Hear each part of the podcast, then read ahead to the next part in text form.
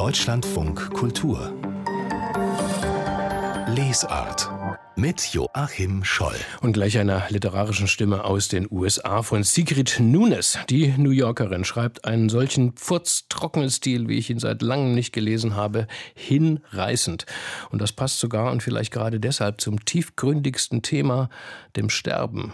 Darum geht es in Sigrid Nunes neuem Roman. Und sie spät mit dem Romanschreiben begann. Sie war schon Mitte 40, aber schon ihr Debüt vor, jetzt 25 Jahren gut war, preisnominiert. Und so ging es dann eigentlich mit jedem weiteren Roman bis hin zum National Book Award 2018. Das war der endgültige Durchbruch. In diesem Jahr feiert Sigrid Nunes ihren 70. Geburtstag. Und jetzt ist ihr neuester Roman auch auf Deutsch erschienen.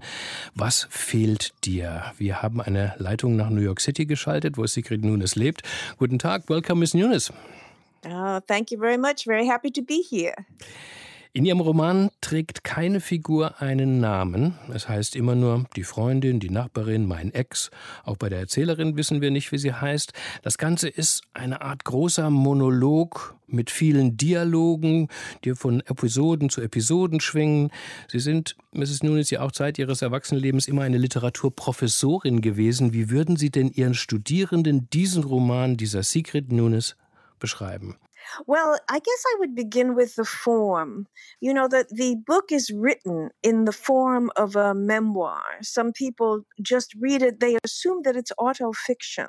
Ich würde wohl mit der Form anfangen. Das Buch ist ja geschrieben im Stil von Memoiren.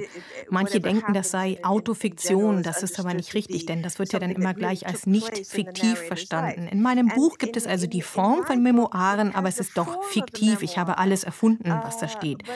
Und zu der Frage nach den Namen. Ich habe nicht gleich am Anfang gedacht, ach, ich mache mal ein Buch ohne Namen. Nein, anfangs hatte ich durchaus ein paar Namen verwendet, aber damit wurde der Text irgendwie schwerer, schwerfälliger flüssiger. Ich habe die Namen dann rausgenommen und konnte wieder flüssiger schreiben. Das habe ich beim Schreiben selber festgestellt. Ähm, ich würde es also als ein hybrides Werk bezeichnen, wie einige andere Bücher von mir auch. Es ist durchaus Fiktion, aber es enthält eben auch reale Elemente meines Lebens.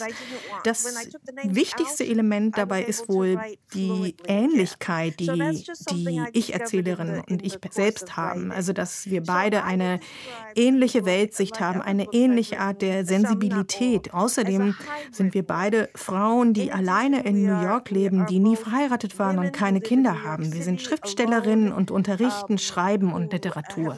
Aber die wichtigsten stattfindenden Ereignisse im Buch, wie auch im Roman Der Freund, also das, was passiert, diese Ereignisse sind komplett also erfunden. These stories at the heart of these books uh, completely invented. Jetzt haben Sie schon äh, von der Erzählerin ein wenig erzählt. Ähm, sie ist nicht mehr jung, Akademikerin an der Universität, macht was mit Literatur, sie ist ledig, kinderlos. Und die zentrale Geschichte, die sie erlebt und die sie uns erzählt, ist eine Sterbebegleitung. Eine Freundin der Erzählerin hat Krebs im Endstadium und ja, bittet diese in den letzten Wochen ihr zu sein. Und das ist eine Herausforderung, vor der die Erzählerin erst zurückscheut, wird dann aber zu einer ganz großen Reflexion über das Sterben. Und schon ihr letzter Roman, Mrs. Nunes, war ganz davon geprägt, vom Sterben, dem Leiden, dem Tod. Was zieht sie an diesem Thema anscheinend so stark an? you know it's interesting when people ask me this question why are you so drawn to uh, mortality das ist interessant, wenn die Leute fragen, warum ich mich so hingezogen fühle zum Thema der Sterblichkeit, dann will ich immer antworten, dass es doch eher so ist, dass die Sterblichkeit mich zu sich heranzieht. Also ich glaube, wenn man ein bestimmtes Alter erreicht hat, denkt man so viel über Sterben und Tod und Verlust von Menschen, die man kennt, nach. Das wird dann zu einem wichtigen Teil des eigenen Denkens. Und das ist alles. Ich dachte am Anfang nicht, dass ich abstrakt über Tod und Sterben schreiben will. Es, es ging konkret darum, wenn jemand, den man kennt, in dieser Situation ist und, und fragt, ob man ihm helfen kann, dann stellt sich die Frage, was würde man dann machen? Und das wollte ich herausfinden. What would you do? And I wanted to explore that. Und wie im vorigen Buch geht es wieder um den Selbstmord. Die Freundin hat tödliche Tabletten, sie will ihr Leben selbstbestimmt beenden. Dieser Komplex ist in Europa gesellschaftlich heiß umstritten, auch in den USA. Very much so. You know, I want to make a distinction here. In The Friend, there really is a suicide. A man who is not ill. Ja, ebenfalls wirklich stark, ja. Ich muss da allerdings unterscheiden. In meinem Roman Der Freund gibt es tatsächlich einen Selbstmord. Ein Mann, der nicht krank ist, beschließt, sich das Leben zu nehmen. Er hinterlässt keinen Abschiedsbrief, sondern nur ein großes Rätsel. Im Fall der Freundin aus Und was fehlt dir, sehe ich das nicht direkt als Selbstmord. Also eher so, dass das eine Person ist, die sowieso stirbt oder sterben würde und gerne die Kontrolle über ihr Ende behalten möchte. Das Thema ist hier auch ziemlich kontrovers. Die Tatsache, dass sie um Hilfe bittet, nicht direkte Tötungshilfe, sondern einfach in den letzten Tagen dabei zu sein, wenn sie alles Wichtige erledigt, das ist der Punkt. Das ist aber eben gegen das Gesetz. Und wenn man nun jemanden bittet, das zu tun, dann bringt man diese Person in Gefahr, verhaftet zu werden, ins Gefängnis zu kommen. Ich wollte mich aber damit befassen, weil ich glaube, dass wir nicht besonders gut darin sind, Leuten beim Sterben zu helfen, Leuten, die keine andere Möglichkeit mehr haben.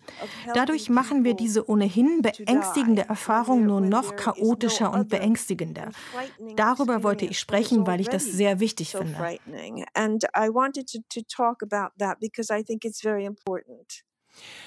Nun ist Ihr Roman zwar traurig, aber in keiner Zeile lamoyant, sondern, ja, ich würde sogar sagen, trocken wie eine Hundeschnauze. Diese Erzählerin blickt sowas von nüchtern auf die Welt, auf den Tod, auf die Liebe, auf das Leben und das liest sich dann wirklich hinreißend und man muss oft einfach lachen. Ich glaube, äh, dass auch Sie, Mrs. Nunes, zu denen gehören, die Franz Kafka und Samuel Beckett für große Humoristen halten, oder? Sind Sie auch eine Humoristin als Erzählerin? Well, I'm certainly glad to hear that you laughed. That was very important to me. And I agree that those are great humorists and not everybody seems to understand that. I don't know das freut mich auf jeden Fall sehr zu hören, dass Sie gelacht haben. Das war mir sehr wichtig. Und ich sehe diese Autoren ebenfalls als große Humoristen, was nicht alle zu verstehen scheinen. Ich weiß nicht, ob ich mich selbst als Humoristin bezeichnen würde, aber es ist mir sehr wichtig, dass, egal wie traurig das Material ist, über das man schreibt, auch Humor enthalten ist, auch komische Momente. Dafür gibt es verschiedene Gründe. Man will ja nicht sentimental oder weinerlich schreiben, das wollen die Leser sicher auch nicht hören. Es geht ja um die traurigsten und schlimmsten Dinge in diesen Inhalten.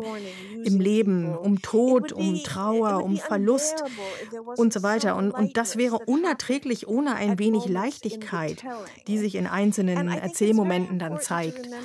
Und ich glaube, es ist sehr wichtig, dass wir im Kopf behalten, dass das Komische so sehr Teil des Lebens, der menschlichen Erfahrung ist, dass äh, wenn man es weglassen, also ein komplett humorfreies Werk abliefern würde, dass es sich dann so anfühlt, als würde etwas Grundlegendes fehlen. Jetzt, als die Tragödie der Pandemie losging und wir alle zu Hause bleiben mussten, da waren doch unsere E-Mails und Social-Media-Inhalte plötzlich voller Humor, so viele Witze, eine direkte Reaktion auf die Angst, auf die Wut, auf das Missmanagement. Daraus entstand eine Menge sehr kluger Humor. Auch in Kriegsliteratur gibt es ebenfalls sehr häufig so eine Art düsteren Humor you will see a certain kind of dark humor there very much mhm. also. So trocken, wie Sigrid Nunes darin erzählt, so kühl ist ihr Blick auch auf ihr eigenes Geschlecht, die Frauen. An einer Stelle, da schildert sie eine extrem sexy, aufgetakelte Moderatorin bei einer akademischen Lesung. Und da heißt es ja, guck sie dir nur an, die Superpowerfrau mit ihrem eng geschlitzten Rock auf ihren hohen Absätzen und leider schon ein bisschen zu alt dafür. Nachher hofft sie auf einen Flirt mit dem Schriftsteller, muss aber feststellen, dass er viel mehr nach der jungen Doktorandin schielt, die ihn betreut und ihm immer wagemutigere Blicke zuwirft. Es gibt etliche solcher Stellen im Roman und ich habe die entschiedene Feministin auch, Sigrid Nunes, danach gefragt, ob sie für solche Beschreibungen von ihren Lesern nicht zwischendurch mal ordentlich was auf die Ohren bekommt. Not as much as you might think. There was a one woman who wrote about um, nicht so sehr, wie man denken könnte. Eine Frau hat tatsächlich über die Szene geschrieben, die Sie gerade genannt haben. Und sie schrieb, dass sie sie nicht mochte, dass sie sie fies und grausam fand. Und ich sage auch nicht wirklich was dagegen. Ich verstehe diese Sicht der Dinge. Es ist schon ein bisschen fies. Aber es ist eben auch wahr. Es ist ein Typus, den es in diesem akademischen Betrieb gibt. Ein Typ Frau, diese Vamp-Persönlichkeiten, die sich so verhalten, weil sie Akademikerin sind, Professorin sind oder Bibliothekarin oder irgend so einen Job haben mit einem bestimmten Image und deshalb Angst haben, als ja frigide Frau gesehen zu werden, als Frau ohne Sexappeal oder als ein bestimmter Typ eben. Und dagegen überagieren sie sozusagen an. Also sie wollen dann extra sexy erscheinen, sie wollen zeigen, dass man mit ihnen Spaß haben kann, dass sie gut im Bett sind und so weiter. Aber es ist ebenfalls wahr in solchen Situationen, dass die Männer sich viel mehr für eine der jungen Studentinnen aus den Unis interessieren. Und diese Erfahrung zu machen, ist für ältere Frauen natürlich schmerzhaft und sorgt dann manchmal dafür, dass sie noch aktiver werden.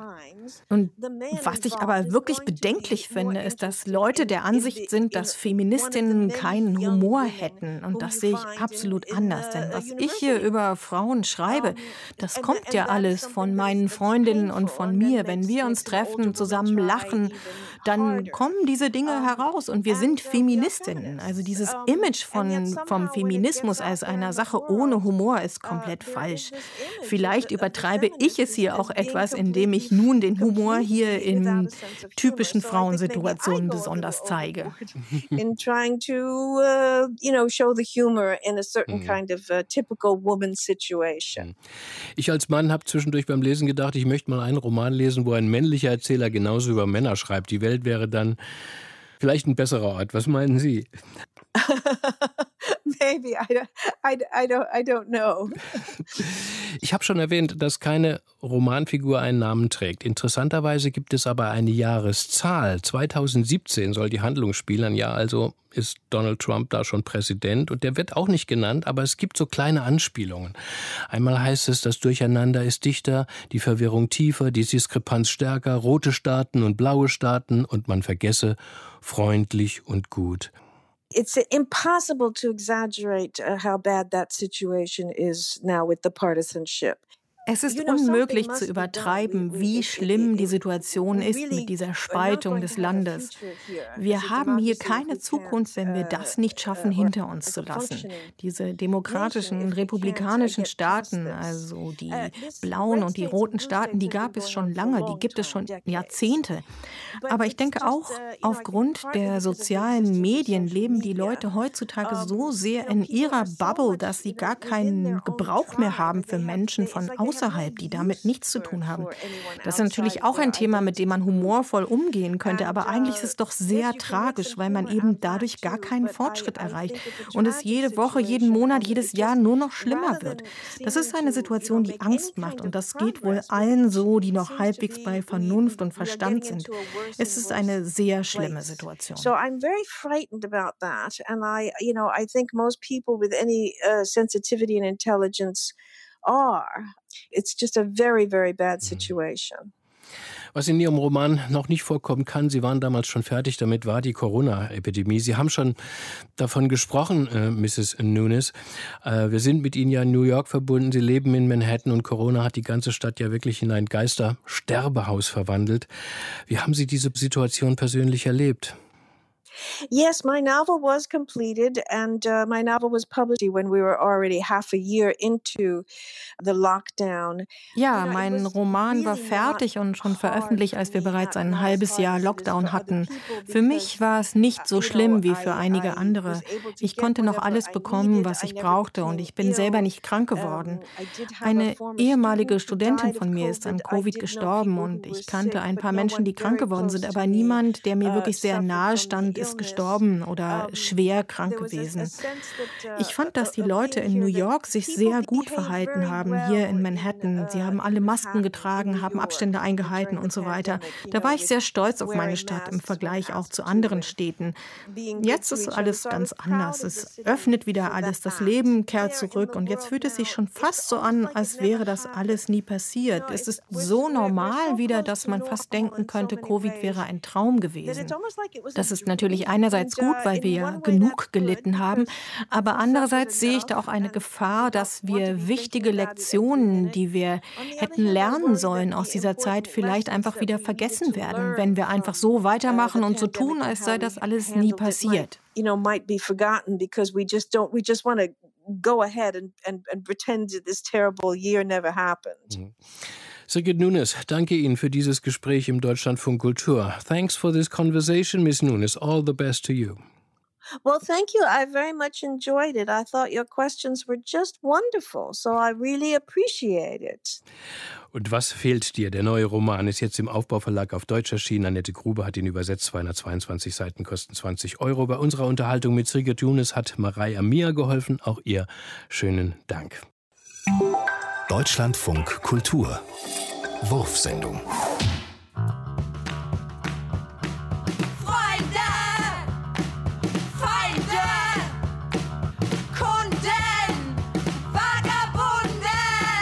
Wir sind da! Wir sind da!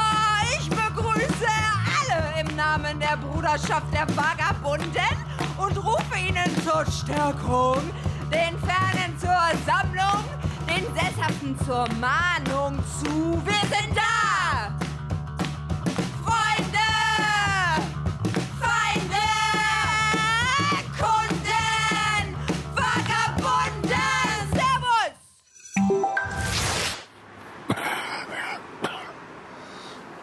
Kannst du einen Ton machen, so lange wie es geht? Ein Ton? Warte mal.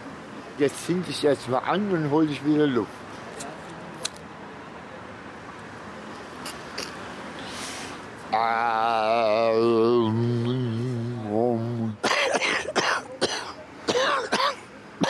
Mehr geht nicht?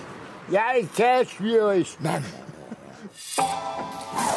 Und jetzt zu einem weiteren literarischen Gast, den wir hier im Deutschlandfunk Kultur fragen wollen. Nach Corona, was bleibt anders? Unser Themenschwerpunkt in dieser Woche. Und zu uns ins Lesartstudio ist Christian Dunker gekommen von der Buchhandlung Geistesblüten in Berlin. Willkommen, Herr Dunker. Mensch, schön, dass ich da sein darf. Sie haben ja gerade volle Punktzahl bei Sigrid Nunes bekommen.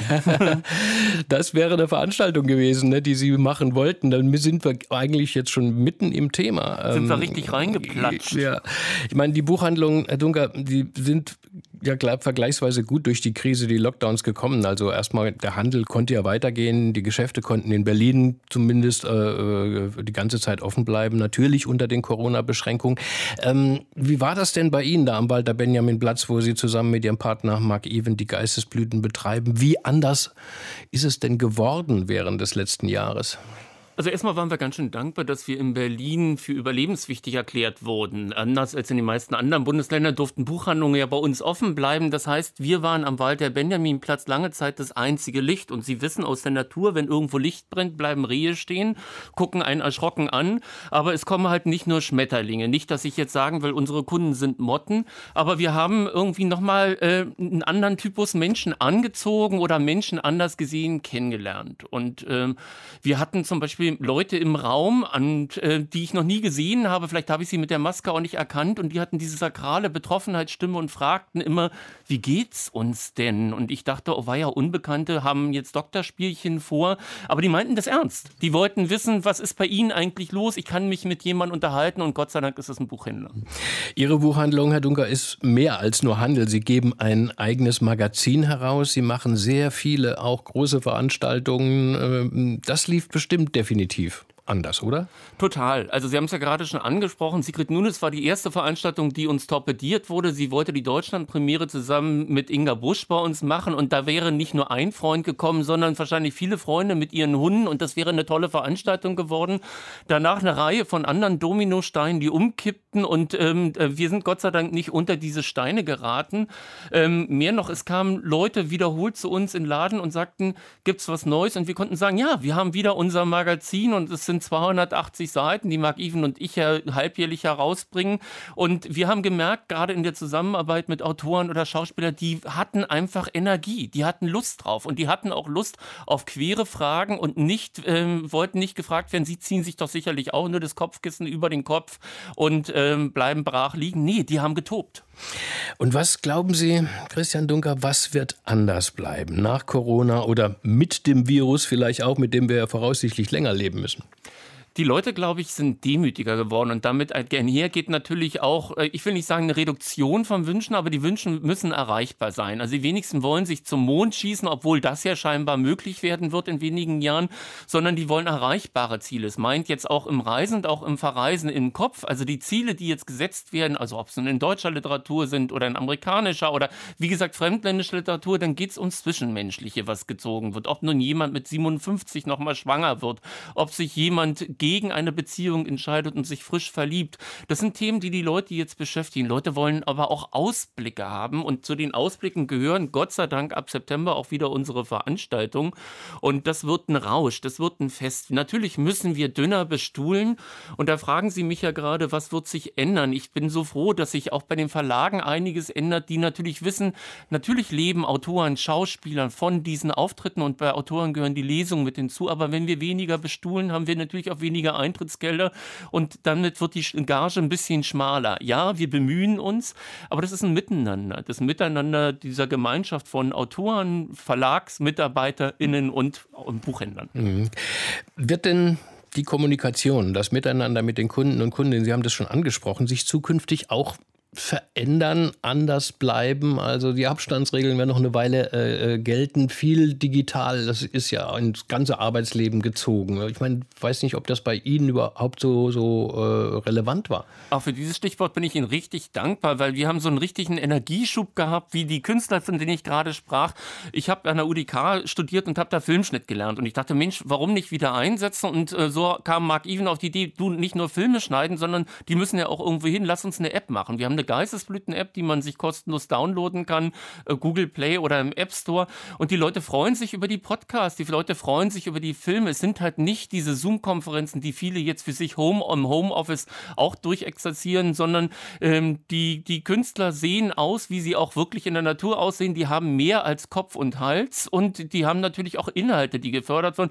Gucken Sie da mal rein. Ich mache sogar manchmal Schweinebammelfilme. Mhm. Das war ganz interessant, wenn Sie das so äh, äh, erwähnen. Gestern haben wir hier im, im Programm auch einen, äh, einen Autor gehabt, der sagte, ja, das mit den ganzen digitalen Lesungen, das ist doch gar nicht so schlecht gewesen, weil wie viele Leute, die nie zu einer Lesung gehen können, weil sie wirklich weit weg wohnen, können jetzt die tollsten, äh, die tollsten Schriftsteller sehen plötzlich äh, und, und dann da online teilnehmen. Meinen Sie, dass das sich etablieren wird?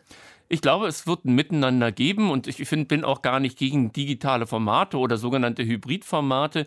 Aber ich merke natürlich, dieses direkte Erleben ist einfach dieses O und A. Natürlich kann man sich einen Film auch zu Hause angucken, aber die Kinos sind ja auch Gott sei Dank wieder auf. Und wenn man da gemeinsam sitzt, ist das gleiche Erlebnis wie bei einer Lesung, weil man ja in ähnlichen Momenten lacht oder wenn man zeitversetzt lacht, sich selbst überprüft und sagt, Mensch, das habe ich für die Pointe aber doch einen Tick länger gebraucht. Und dieses ähm, vielleicht sich austauschen können und ist auch irgendwie irgendwie ein Corona-Phänomen ist auch, äh, ich glaube, diese Fragen werden zukünftig ausbleiben bei Autoren. Wie sind sie denn darauf gekommen? Oder wie heißt ihr Hamster oder so weiter? Hat, hat das Schreiben ihre Beziehung überdauert oder leben sie noch mit ihrer Partnerin zusammen? Äh, mhm. Diese Fragen werden jetzt ausgeklammert. Jetzt geht es um Substanz. Apropos Hamster, ich meine, jetzt kommen ja die Corona-Bücher, ähm, so mein Jahr mit Corona und von mir aus vielleicht auch mit meinem Hamster. Das wird vermutlich eine richtige Welle werden. Spüren Sie die auch schon? Ähm, äh, wir werden sogar da, äh, darauf angesprochen und einige Kunden sagen, die nehmen sie doch hoffentlich nicht ins Sortiment, weil ich habe dieses Thema jetzt zu Hause. Andere sind da ganz offen. Dieses, ähm, man kann es ja nicht ausblenden. Ähm, aber äh, unter uns, es hört ja äh, nur die halbe Nation zu, wenn nicht so die ganze. Also ins Schaufenster schaffen sie es bei uns nicht. Nach Corona, was bleibt anders? Christian Dunker hat uns geantwortet für unseren Themenschwerpunkt im Deutschlandfunk Kultur. Von der Buchhandlung Geistesblüten ist er in Berlin. Ich danke Ihnen sehr für Ihren Besuch und Gruß auch an Ihren Kompagnon Marc Even. Alles Gute Ihnen. Deutschlandfunk Kultur Buchkritik und da lernen wir alles über Liebe von Bell Hooks, der afroamerikanischen Literaturwissenschaftlerin, Aktivistin und Autorin zahlreicher Bücher. All About Love, wie es im Original ebenso heißt, ist schon vor 20 Jahren erschienen, jetzt aber erst auf Deutsch. Und unsere Kritikerin Ramona Westhoff hat es gelesen. Sie ist uns zugeschaltet. Ich grüße Sie. Hallo. Sagen Sie uns zunächst ein paar Worte zu Bell Hooks, Frau Westhoff, die ja eigentlich, sie heißt ja eigentlich Gloria Watkins. Wer ist denn diese Frau, diese Wissenschaftlerin? Ist ja eine beeindruckende Persönlichkeit. Ja, eine beeindruckende Persönlichkeit ist sie auf jeden Fall. Sie haben es ja gerade schon gesagt, Bell Hooks ist Amerikanerin, Afroamerikanerin und Literaturwissenschaftlerin. Sie lehrt auch als Professorin und Bell Hooks ist Jahrgang 52. Das heißt, sie hat schon eine ganz lange Geschichte auch als Aktivistin. Da beschäftigt sie sich vor allem mit Gender-Themen, mit Antirassismus, mit Klassismus, auch mit Kulturkritik. Da ist sie für ihre, für ihre guten Analysen sehr bekannt.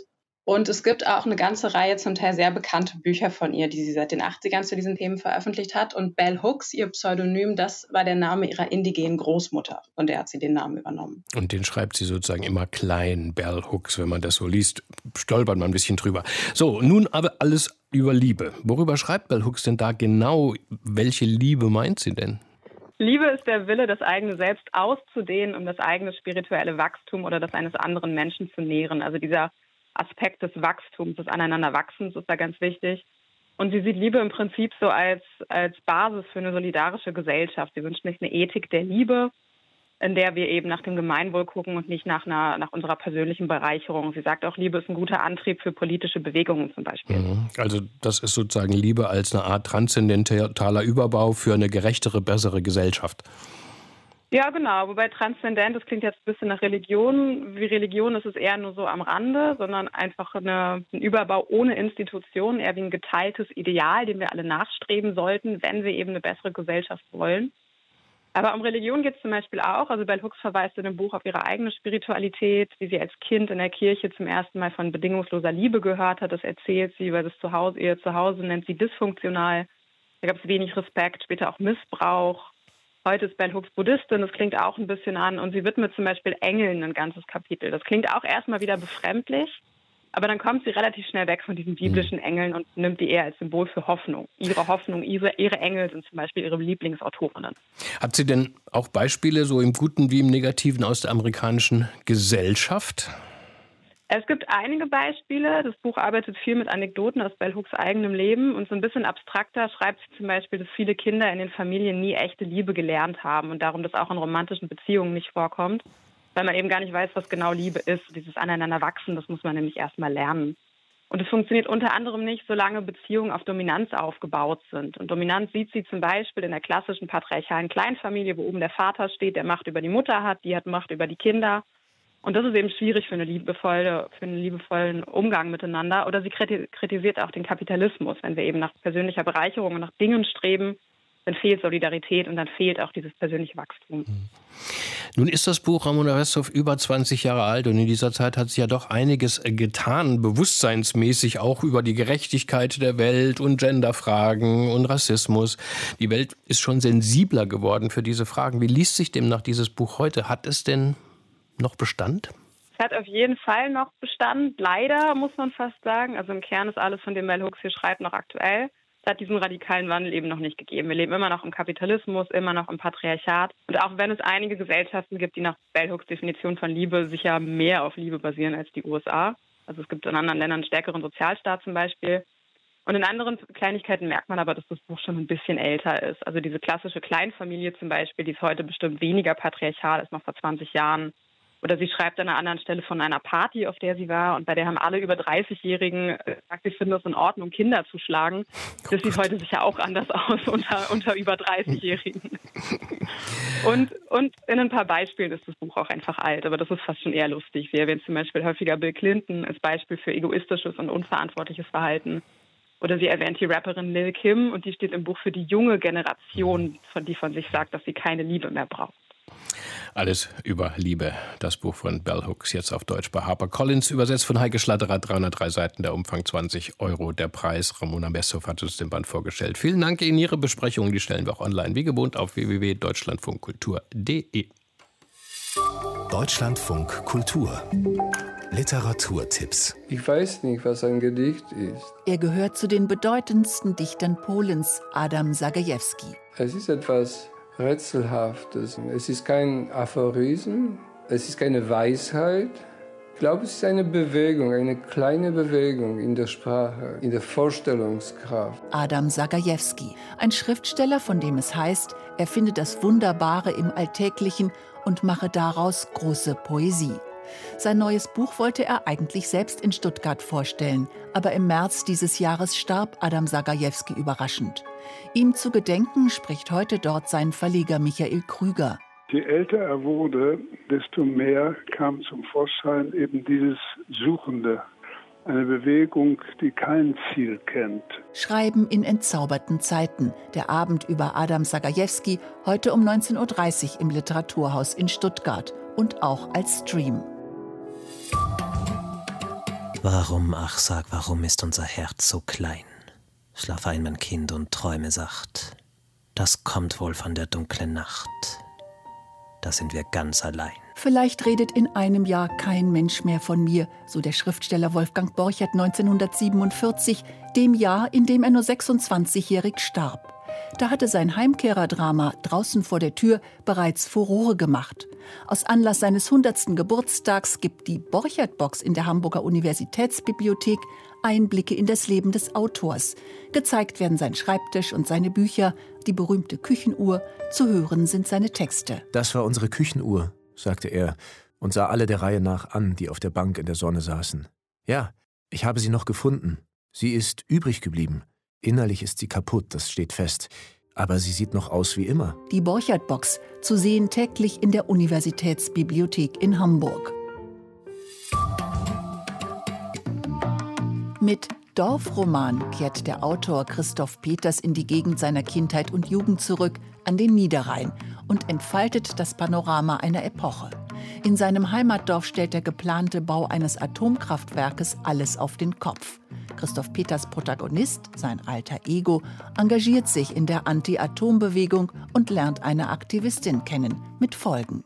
Heute liest Christoph Peters aus dem Roman in Neuss. Ich habe mehr und mehr gemerkt, dass dieser schnelle Brüter für mich doch als Kind und Jugendlicher die absolut prägende Gestalt in meinem Leben war. Vor allen Dingen dadurch, dass mein Vater in den 70er Jahren auf Seiten des Kirchenvorstands massiv für den Bau dieses Atomkraftwerks gekämpft hat. Und gleichzeitig war es so der Dreh- und Angelpunkt für meine eigene pubertäre Rebellion, weil ich dann mit 14 mehr und mehr zum Umweltaktivisten wurde. Dorfroman. Christoph Peters liest heute um 19.30 Uhr in der Stadtbibliothek in Neuss.